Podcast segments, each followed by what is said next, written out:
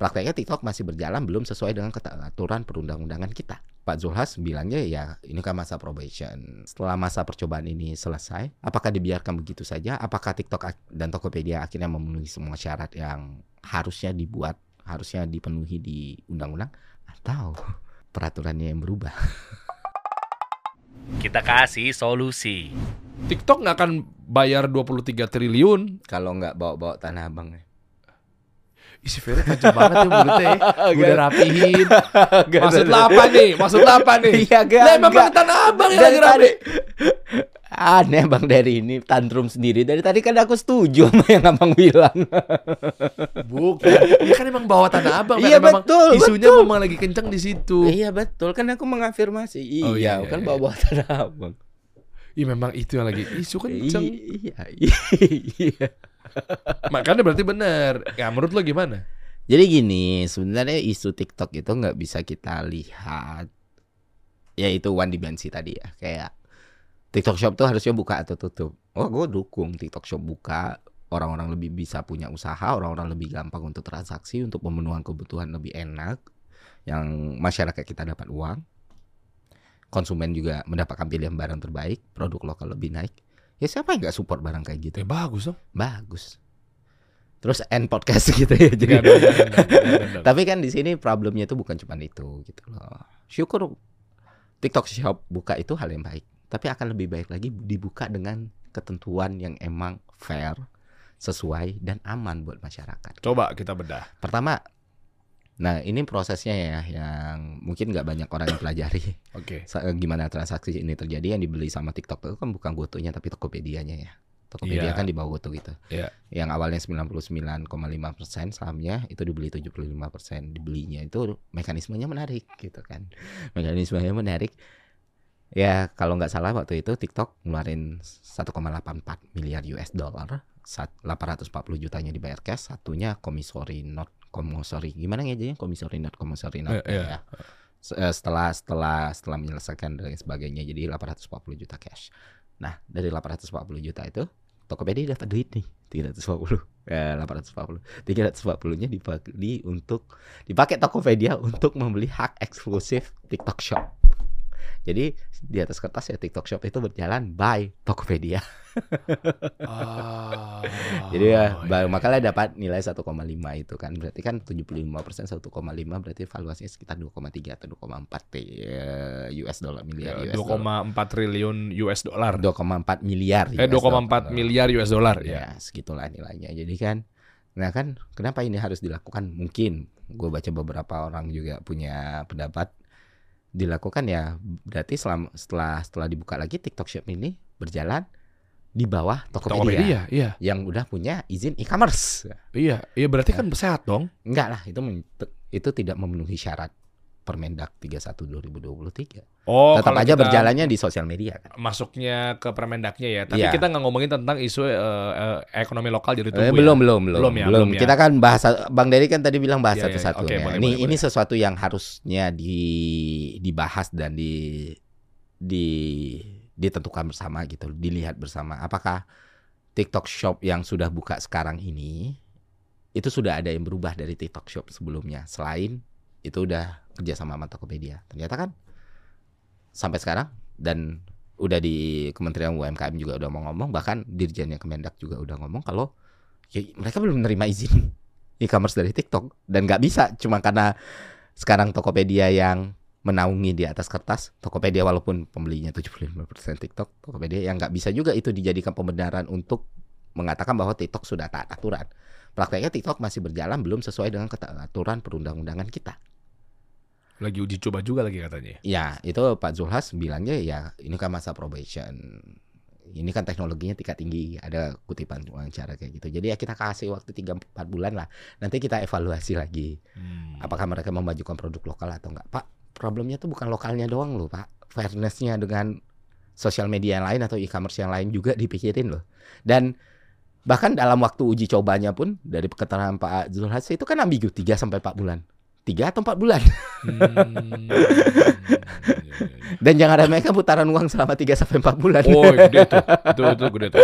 Itu Terus cost. kedua, waduh. ambiguitasnya adalah Nanti setelah makanya kita harus lihat setelah setelah masa percobaan ini selesai, apakah dibiarkan begitu saja? Apakah TikTok dan Tokopedia akhirnya memenuhi semua syarat yang harusnya dibuat, harusnya dipenuhi di undang-undang atau peraturannya yang berubah?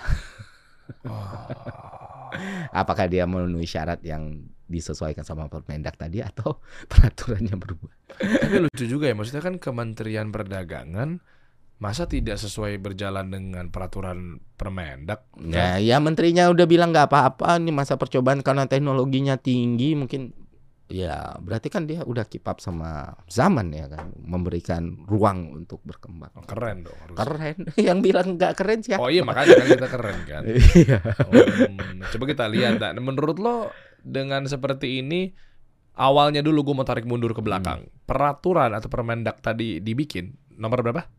Tiga, eh, kok gue jadi tiga satu ya kalau nggak satu 31 ya, eh, gitu. seharusnya sebelumnya Ya, awalnya dulu, 2020. awalnya dulu. Itu dibikin karena apa? melindungi UMKM, melindungi produk lokal kita. Salah satunya ya, karena satunya. ya azas keadilan pasar lah. Kita kan bukan negara bebas, negara pasar bebas kan. Ya, ya, ya, ya. Ada ada kepentingan kita untuk melindungi produk-produk lokal kita supaya enggak terjadi lagi tahun 98 ya mana ya karena produk lokal kita lemah orang-orang beli produk impor terus guncangan ekonomi terjadi kita Krisis. jatuh gitu loh Hmm. dan produk lokal kita juga lagi tumbuh-tumbuhnya nih banyak banyak sekali gue lihat di podcast kasih solusi CEO CEO produk lokal yang punya omset miliaran bahkan mungkin puluhan miliar per bulan Hmm. masih masih muda lebih mudah lagi dari Bang Dery gua atau apa Hmm. segala macam ada tuh asanya ada asanya ada gitu loh jadi ya gue dukung perlindungan pada produk-produk lokal kita atau produsen-produsen lokal kita nah cuman problem dari TikTok itu sendiri kan yang kemarin sempat jadi dibahas adalah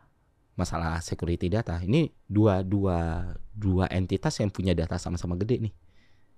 TikTok Hmm. punya data gede, usernya bukan bukan pengguna TikTok Shop ya, usernya udah, udah udah gede, 125 juta orang Hmm, kalau nggak salah ya di Oke. Indonesia. Oke. Tokopedia juga udah gede. Belasan juta ditambah to- Goto ya, ekosistem Goto, mitra mereka, driver mereka 2,4 juta. And then sinergi gitu. Ini kan juga harus melewati peraturan perlindungan data dan privacy ya. Ya tapi kan memang itu diatur juga mengenai data mau kenapa data bocor gitu? Iya.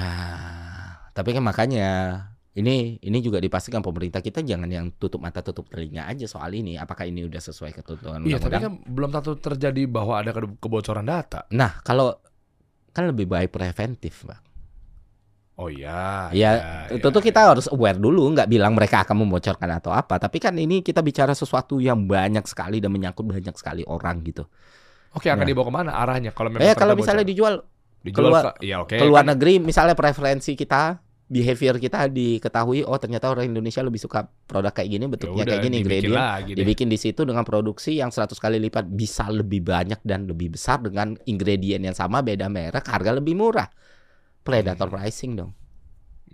Ya, Yang ya, Arif ya. Muhammad jelasinnya di sini nggak? Iya, iya, Waktu betul. Ya. Ya, mungkin predator pricing ya, ya yang yang sekarang belum begitu berasa, tapi Iya. ketika ada data yang sekarang ini terlalu signifikan, kayaknya itu deh. Soalnya waktu itu sempat digaungkan juga mengenai predator pricing dan seterusnya gitu kan, karena dia tahu behavior kita. Bukan lagi nih, Fer. Ini gue coba agak kontradiktif ya. Kan data itu nggak perlu pakai data untuk ngelihat pre- eh, behavior kita. Lo gini loh, dengan lo doyan pakai ads, dengan lo doyan algoritma lo lo giring ke mana, itu kan sebenarnya kan udah kelihatan behaviornya mau ke mana. Sekarang udah sih AI bos. Ya itu itu yang dijual yang dipakai itu itu data itu data pakai akhirnya jadi Bukan, sekarang pun juga kita, oh enggak dong bang iya dong. kalau sekarang sekarang yang dilihat itu bagaimana kebiasaan kita dalam berselancar ya Iya. besok itu yang dilihat bahkan preferensi kita data pribadi kita dan ketakutan itu bukan cuma soal bagaimana transaksi ekonomi bekerja bagaimana produk dibuat yang menyesuaikan keinginan kita atau lain digunakan untuk hal yang lain Oh bagaimana enggak enggak. Ketika merger ini, TikTok sama Tokopedia kan merger nih. Mm-mm. Nah kan Tokopedia udah punya data sendiri. iya TikTok juga udah punya data sendiri. Sebelum mereka kawin, kan mereka udah punya data. iya Usernya kan sama. Iya, kan harus sinergi. Usernya ya beda lah, nggak semua orang yang punya TikTok punya Tokopedia, bang. Hmm, iya ya. Dia pasti Dan aku rasa juga Iya, salah iya. satu belum daya tentu belum tentu kawin ya. Sama Iya. ya. salah satu daya pikat yang bikin TikTok mau beli 75% itu juga mungkin salah satunya adalah data yang dipunyain Tokopedia. Gila ya mayoritas banget nih. Parah loh itu 75 tuh. Tapi kan sebenarnya nggak bilang kita harus parnoan juga atau paranoid ya. Cuman ya ini juga jadi awareness nih. Dan gua dan gue yakin lah TikTok dan Tokopedia itu kan dua-duanya pemain gede dong. Mereka pasti aware sama privacy kita, sama data-data kita tidak disalahgunakan dan tetap namanya jangan sampai merger ini malah merugikan ekonomi kita secara keseluruhan. Nah, bisa jadi, mungkin Tokopedia sudah ngatur ada NDA di situ. ya, Ada juga eh, akad atau MOU yang jelas. Siapa Iya. tahu pokoknya kita merger tidak ada dilusi lagi, tidak ada loan misalnya ke depannya. Kalaupun ada yang mau ngelepas ini apa segala macamnya harus izin dulu atau bahkan tidak ada penyelewengan data. Bisa dong. bisa, bisa. Dan kemungkinan ini kan nggak terjadi cuma di Tokopedia dan TikTok. kan. Hmm. di sosial media lain kayak Instagram misalnya atau di e-commerce yang lain kayak Shopee, Bukalapak dan lain sebagainya ini ada. Jadi ini general awareness harusnya buat orang-orang. Kalau buat orang-orang kalau problem ini ada dan buat pemerintah kita ngasih rasa aman kita. Hmm. Karena itu balik lagi kewajiban pemerintah untuk memberikan security dan perasaan bahwa oke safe it's, it's just safe. Tapi Oke. kalau pemerintah kita aja bahas bahas aja enggak Iya iya iya gimana kita ngerasa kita diselamatin iya, iya. dan diamanin kan yang dibahas s- tanah abang ini terus-terusan tangisan pedagang tanah abang cuman itu yang dijual tapi se- sementara mereka punya pilihan untuk mengedukasi masyarakat dengan lebih baik itu yang jadi problem. Ah, oke. Tapi kalau gue coba untuk memaksa menggiring opini bahwa dengan adanya mergernya ini ternyata menjadi positif, menurut lo sisi positifnya mana? Dengan eh, membangkitkan ekonomi lokal dan kalau sisi- dijalankan dengan benar ya jelas positif lah Positif ya. dong ya. Iya, maksudnya kalau emang komitmen yang terhadap produsen lokal dan toko-toko lokal dan pengusaha lokal ya jelas positif.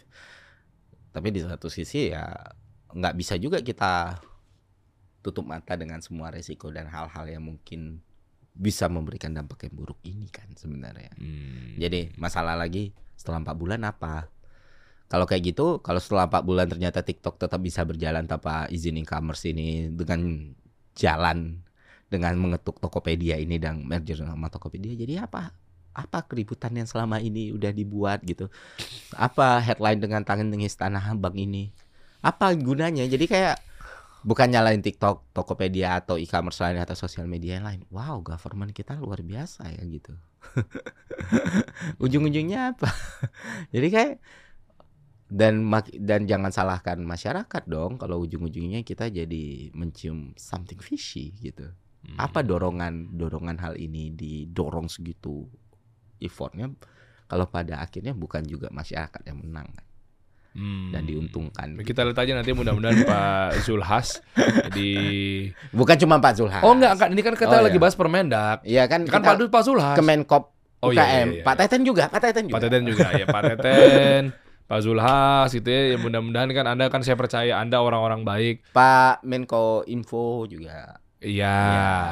Ya Anda ini itu orang-orang baik lah Anda itu Iya. protektor yang unggul lah menurut saya Dan ulung gitu Jadi eh, Anda kayaknya nggak mungkin mengorbankan Masyarakat untuk kepentingan pribadi yang enggak lah. Iya dong Anda Masa pasti iya? memproteksi kita kan Kita percayalah Kita Ya. serahkan pada Anda lah Walaupun judi online masih ini ya mungkin mungkin itu. Ada masalah yang lebih pentingnya TikTok Shop ini kan. Gue udah bagus hati, gue udah angkat, ya? Bapak protektor yang ulung ya Pak, Bapak proteksi kami dong Pak, bener kan? Saya percaya set dipatahin, tak, emang otaknya emang terlalu pinter begini orangnya nih, tak tiba-tiba, ya nggak apa-apa fokusnya ke TikTok ya, meskipun judi online, iya bener lagi gue kepikiran, Iya juga ya. kayak sibuknya- UMKM-nya iya. bagus, produksi ya bagus, nggak ada yang beli karena uangnya habis buat depo kayak gimana. Tapi sementara nggak ada tindakan yang lain.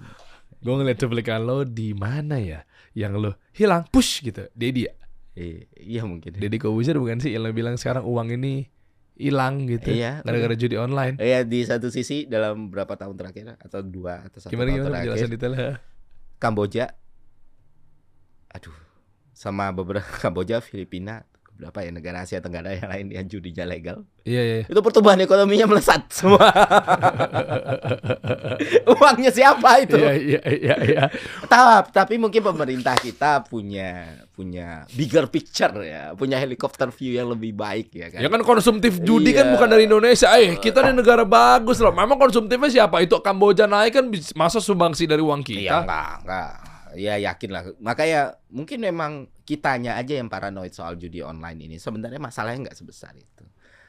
Nggak ada tindakan apa pun kok sampai sekarang. Artinya nggak besar. Artinya nggak besar, makanya nggak ditindaki. Yang Ya, lebih tapi besar PPA adalah TikTok. Tapi PPATK terus update nih dari 200 triliun, 300 triliun, 500 triliun, 500 triliun udah jadi IKN. Ah, iya.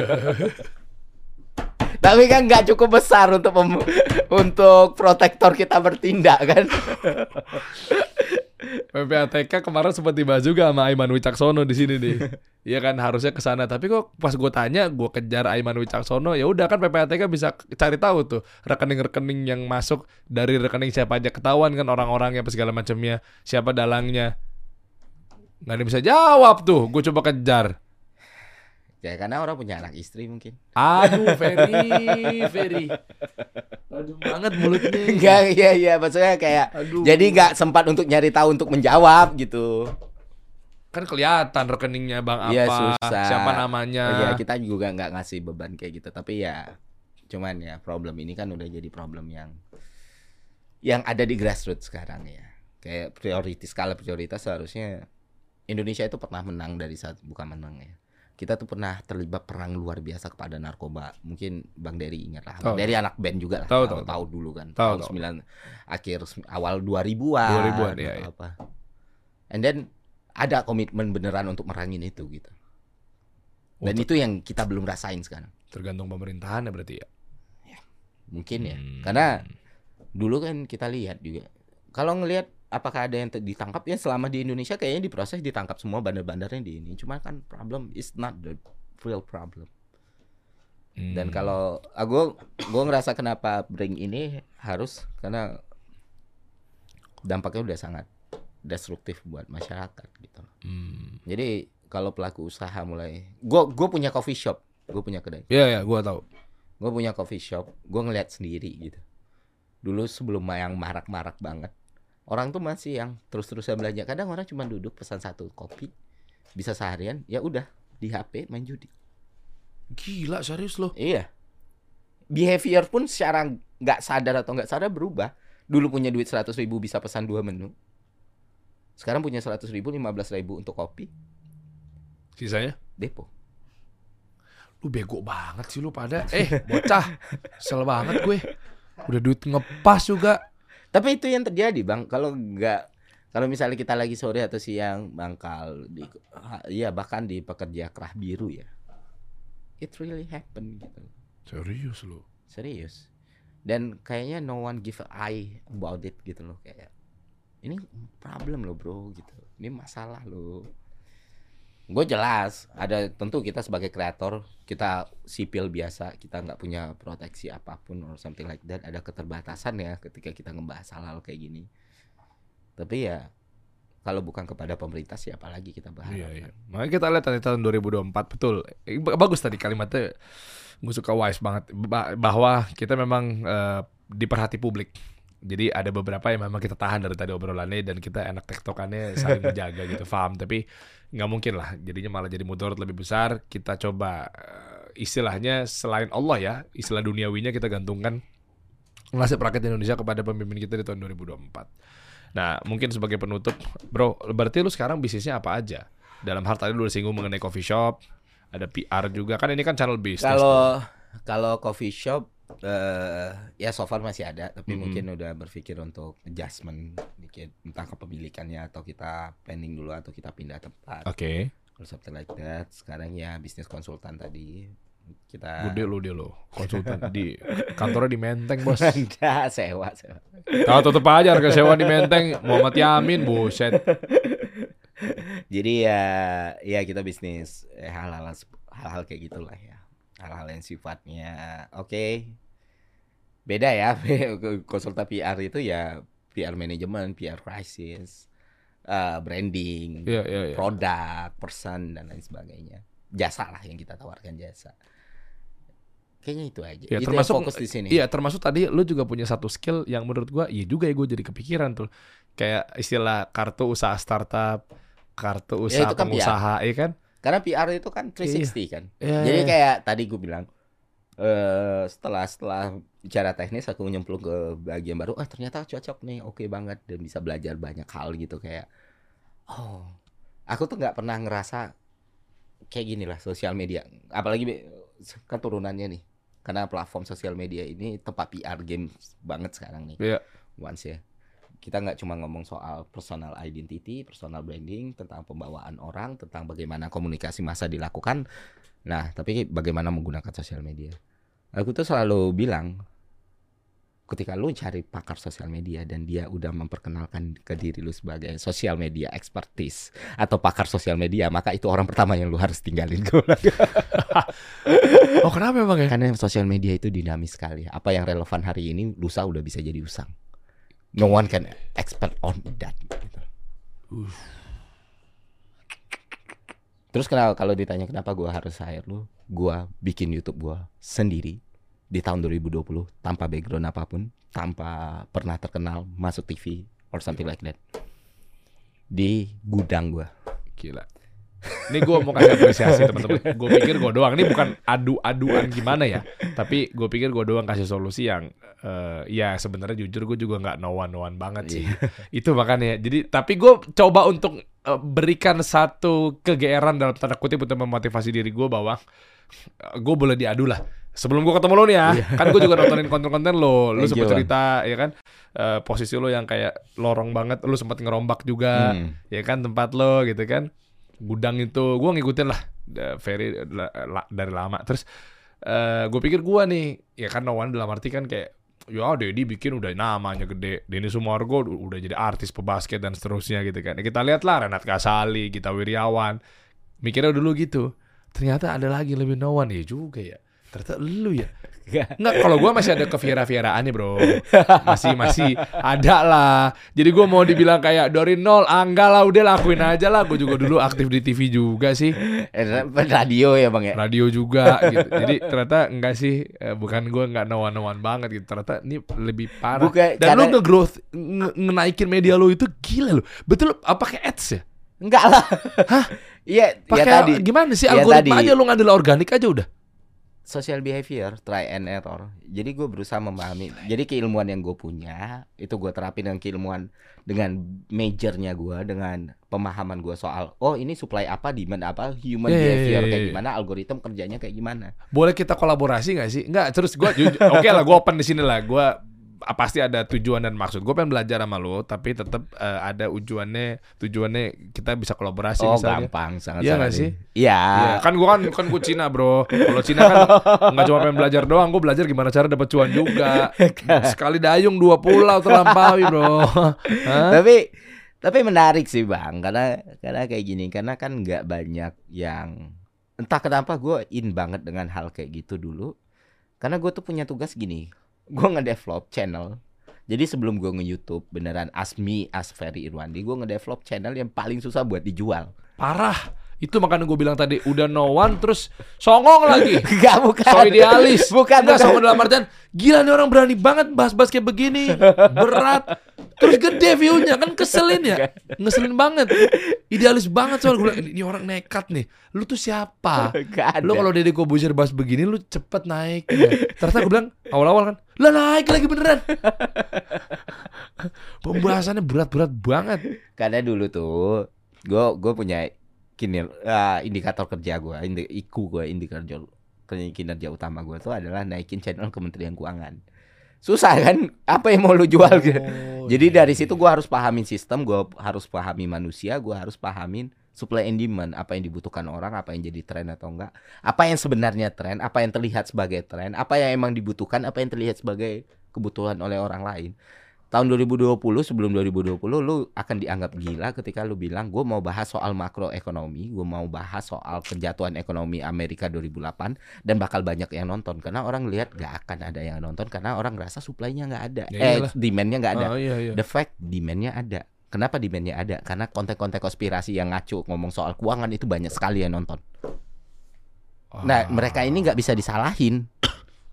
mereka nggak bisa disalahin karena emang Hmm. Supply untuk mereka yang benar nggak ada. Dan lu tinggal masuk aja ke satu market yang demandnya tinggi, supply-nya nggak ada ya lu bunuh diri. Ya justru kebalikannya dong, Bang. Oh, kebalikannya ya. Demandnya ya, ya. banyak, Demandnya banyak tapi supply-nya supply nggak ada. Oh, Lu monopoli. Hmm. Ya. Makanya gue datang sendiri, nggak ada lagi podcast, nggak nggak bikin podcast bahkan. Ya gue bikin SI video namanya. Sekarang kan udah mulai banyak ya orang bikin SI video ya.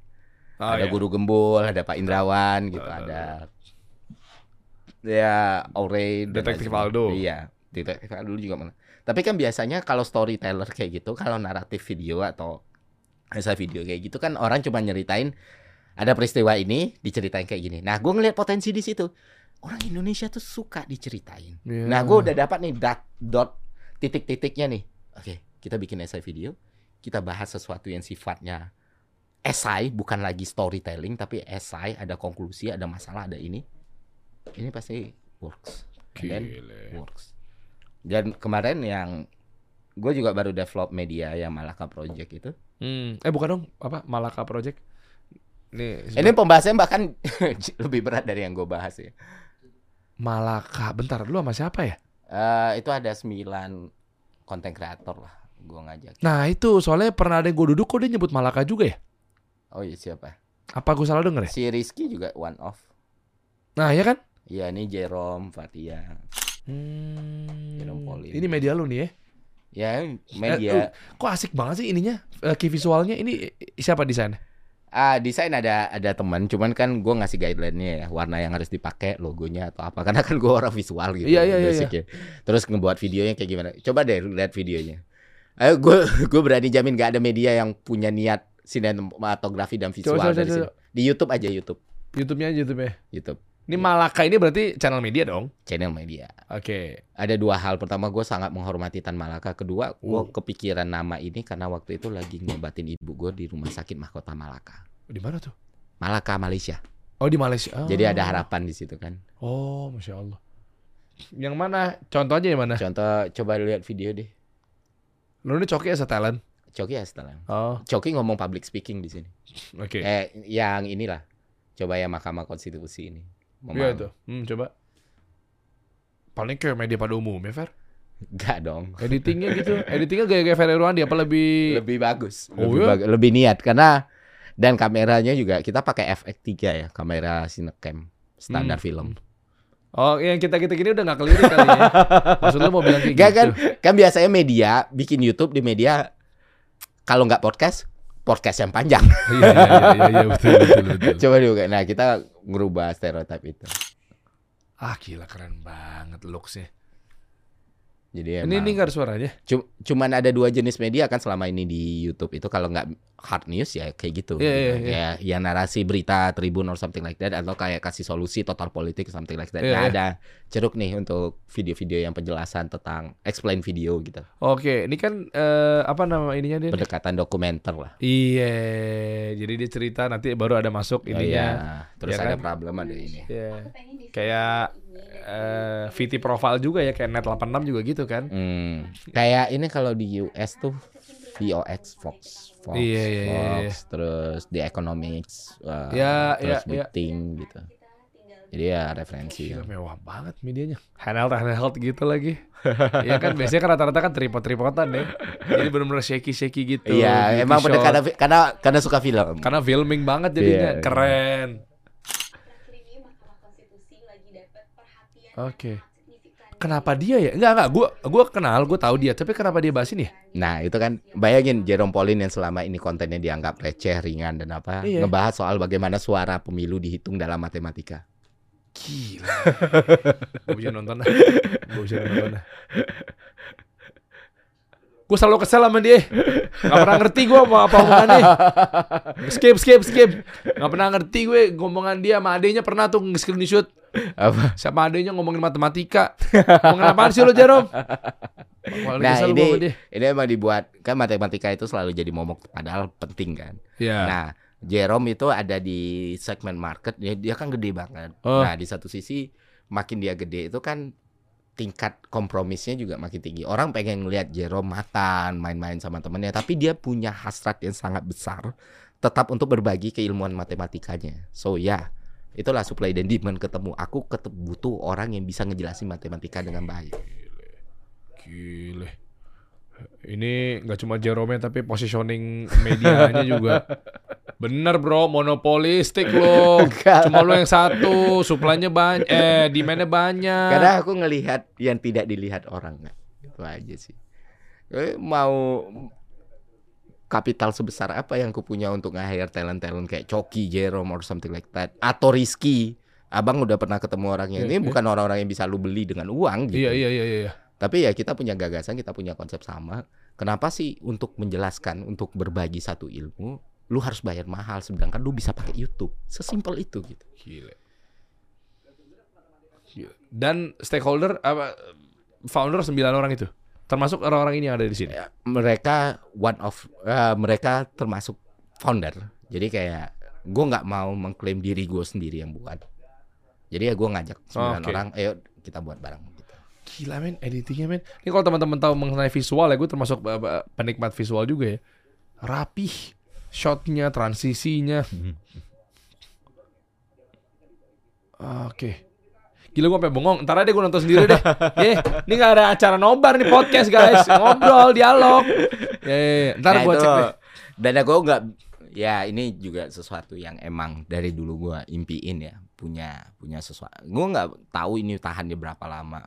Balik lagi kita realistis resource dan ketersediaan kayak gimana secara bisnis kayak gimana income dari mana. Cuman ya selama ini masih ada dan bisa ngasih manfaat buat banyak orang ya why not. Ya, ya, ya. Jadi misalnya either ternyata dalam dua bulan oke Malaka Project ini kehabisan bensin dan kita nggak bisa terus keep going ya udah Lah, ah, bentar deh. Ngomongin bensin. Berarti ini revenue dari mana? Placement. so far ini cuma dari placement dari ini Udah ada yang masuk? kita eh bukan place bahkan belum belum kita buka bu- belum belum kita baru satu bulan Lo AdSense-nya? Eh, iya belum ada itu ya Gila lu kuat banget. Itu runway-nya cost-nya eh, dari aku dari aku dan teman-teman juga bantu gitu mereka a- apa sih gajinya tuh gaji video editor pasti gaji. iya itu kan udah aku siapin lama bang Oh, lah berarti lu saat ini masih ini ya eh, subsidi silang ya? iya bukan subsidi silang lagi semua resource aku ke sini Ah. semua resource dan teman-teman yang lain juga. Total berapa pegawai? Ya sekitar kalau untuk Malaka ya ah 8 9 lah. Itu semua di Menteng. Beda-beda. Berbeda. Ah. Beda-beda tempat, beda-beda resource. Eh soalnya kan balik lagi kalau untuk yang kerjaan kayak gini kan kita bisa holding gitu. Nah, Oke. Jadi nggak perlu ini banget lah. Ini udah termasuk mimpi lo atau ada lagi ke mimpinya? Hah? Ada lagi yang lebih sadis lagi mimpinya. Ini kan udah mimpi lo kan punya media ini. Ada lagi yang lebih tinggi yang belum lo capai. Banyak lah. Salah satunya? Jadi manusia yang bermanfaat buat orang belum.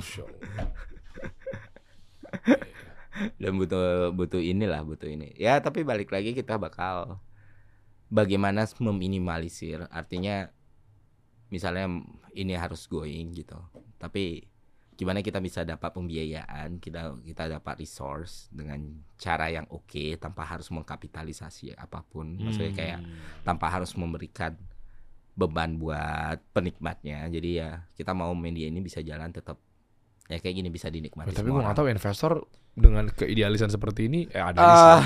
so far sih banyak ya. Oh malah banyak ya?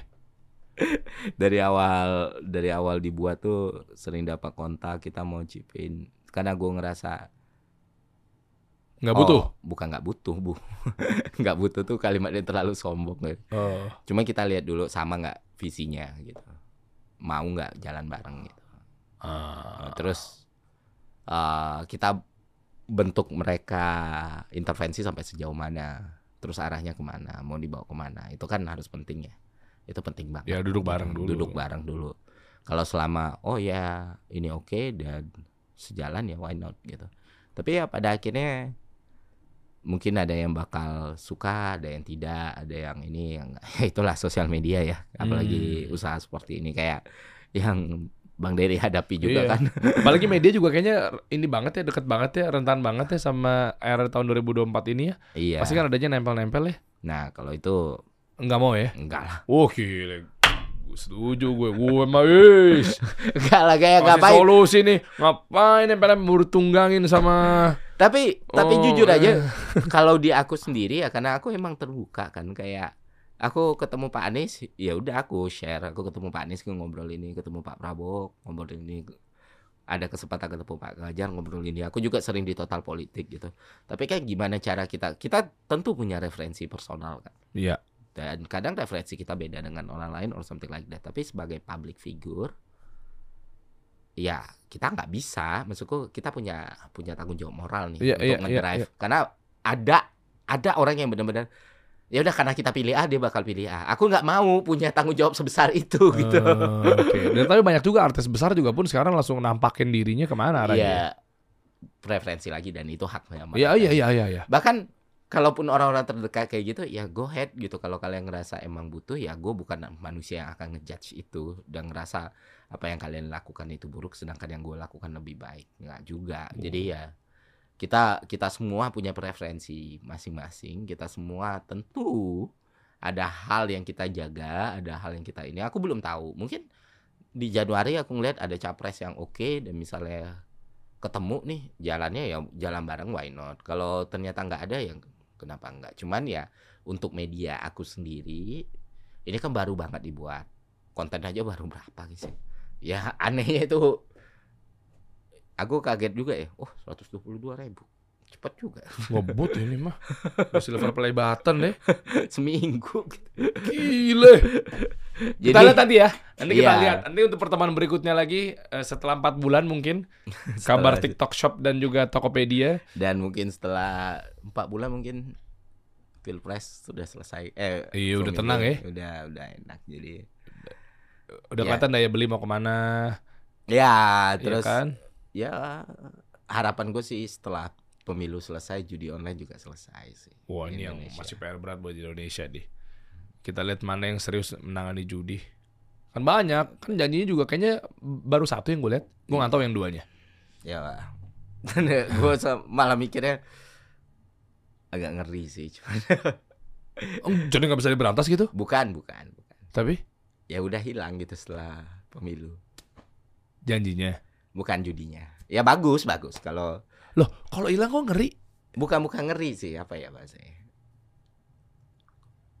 Penuh dengan kode kita tutup saja ya. Stop, stop, stop, stop. Gue mau ngomong internal nih. Kita kasih solusi.